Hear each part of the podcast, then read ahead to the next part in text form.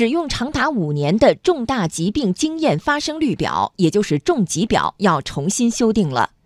银保监会近日下发通知，将根据最新医疗实践和相关数据，修改完善重疾定义。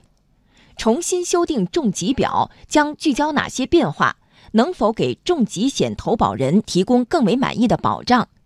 经济之声专题报道，重修重疾表。今天请听，旧表难以满足新要求。采写央广记者严红霞。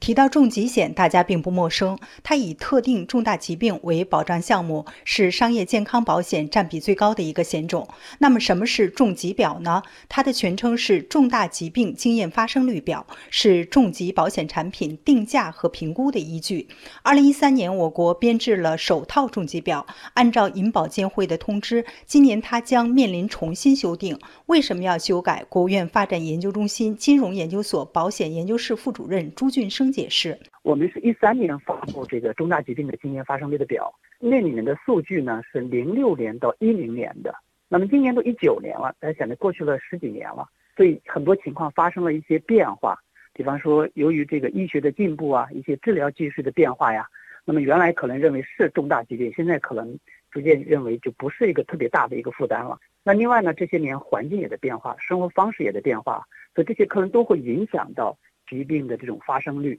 所以之所以修改，就是让保险公司的这个定价更加的精准啊，让这个风险跟这个保费之间能够更加的一个匹配。随着医疗技术的发展，部分重疾的5年生存率逐渐提高，多次赔付的重疾险产品越来越多，但重大疾病多次赔付究竟发生概率是多少，获赔概率是多少？国内市场缺少相关经验数据，导致市场上不同的多次赔付重疾险价格浮动很大。随之带来的是消费者面对各种五花八门的多次重症给付、轻症多次给付等条例一头雾水，还容易踩坑。朱俊生指出，本次修订的方向，一方面是要厘清标准，另一方面是细分维度。之前的那个经验发生的表呢，非常的简单，我们主要根据性别和年龄，但是除了这些因素之外呢，其实还有其他的一些因素，比如说分地区是不一样的，吸烟和不吸烟的不同习惯是不一样的，所以未来如果让费率的厘定更加精细化，而考虑更多的因素。面对不断变化的情况，重新划定重疾范围和核定数据也更为紧迫。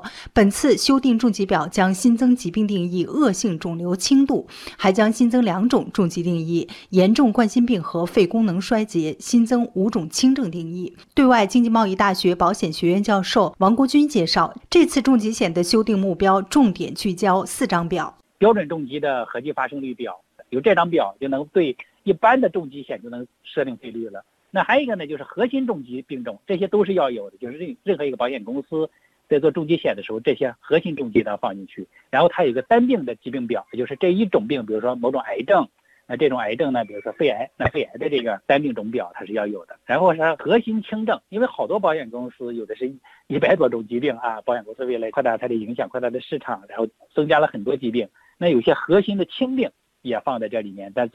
是怎么样发生的，然后原来的赔付是怎么样的，发生率是什么样的啊，还有因重疾死亡率这个比例表也做出来。这4张表呢，就是这次修订的主要的标的。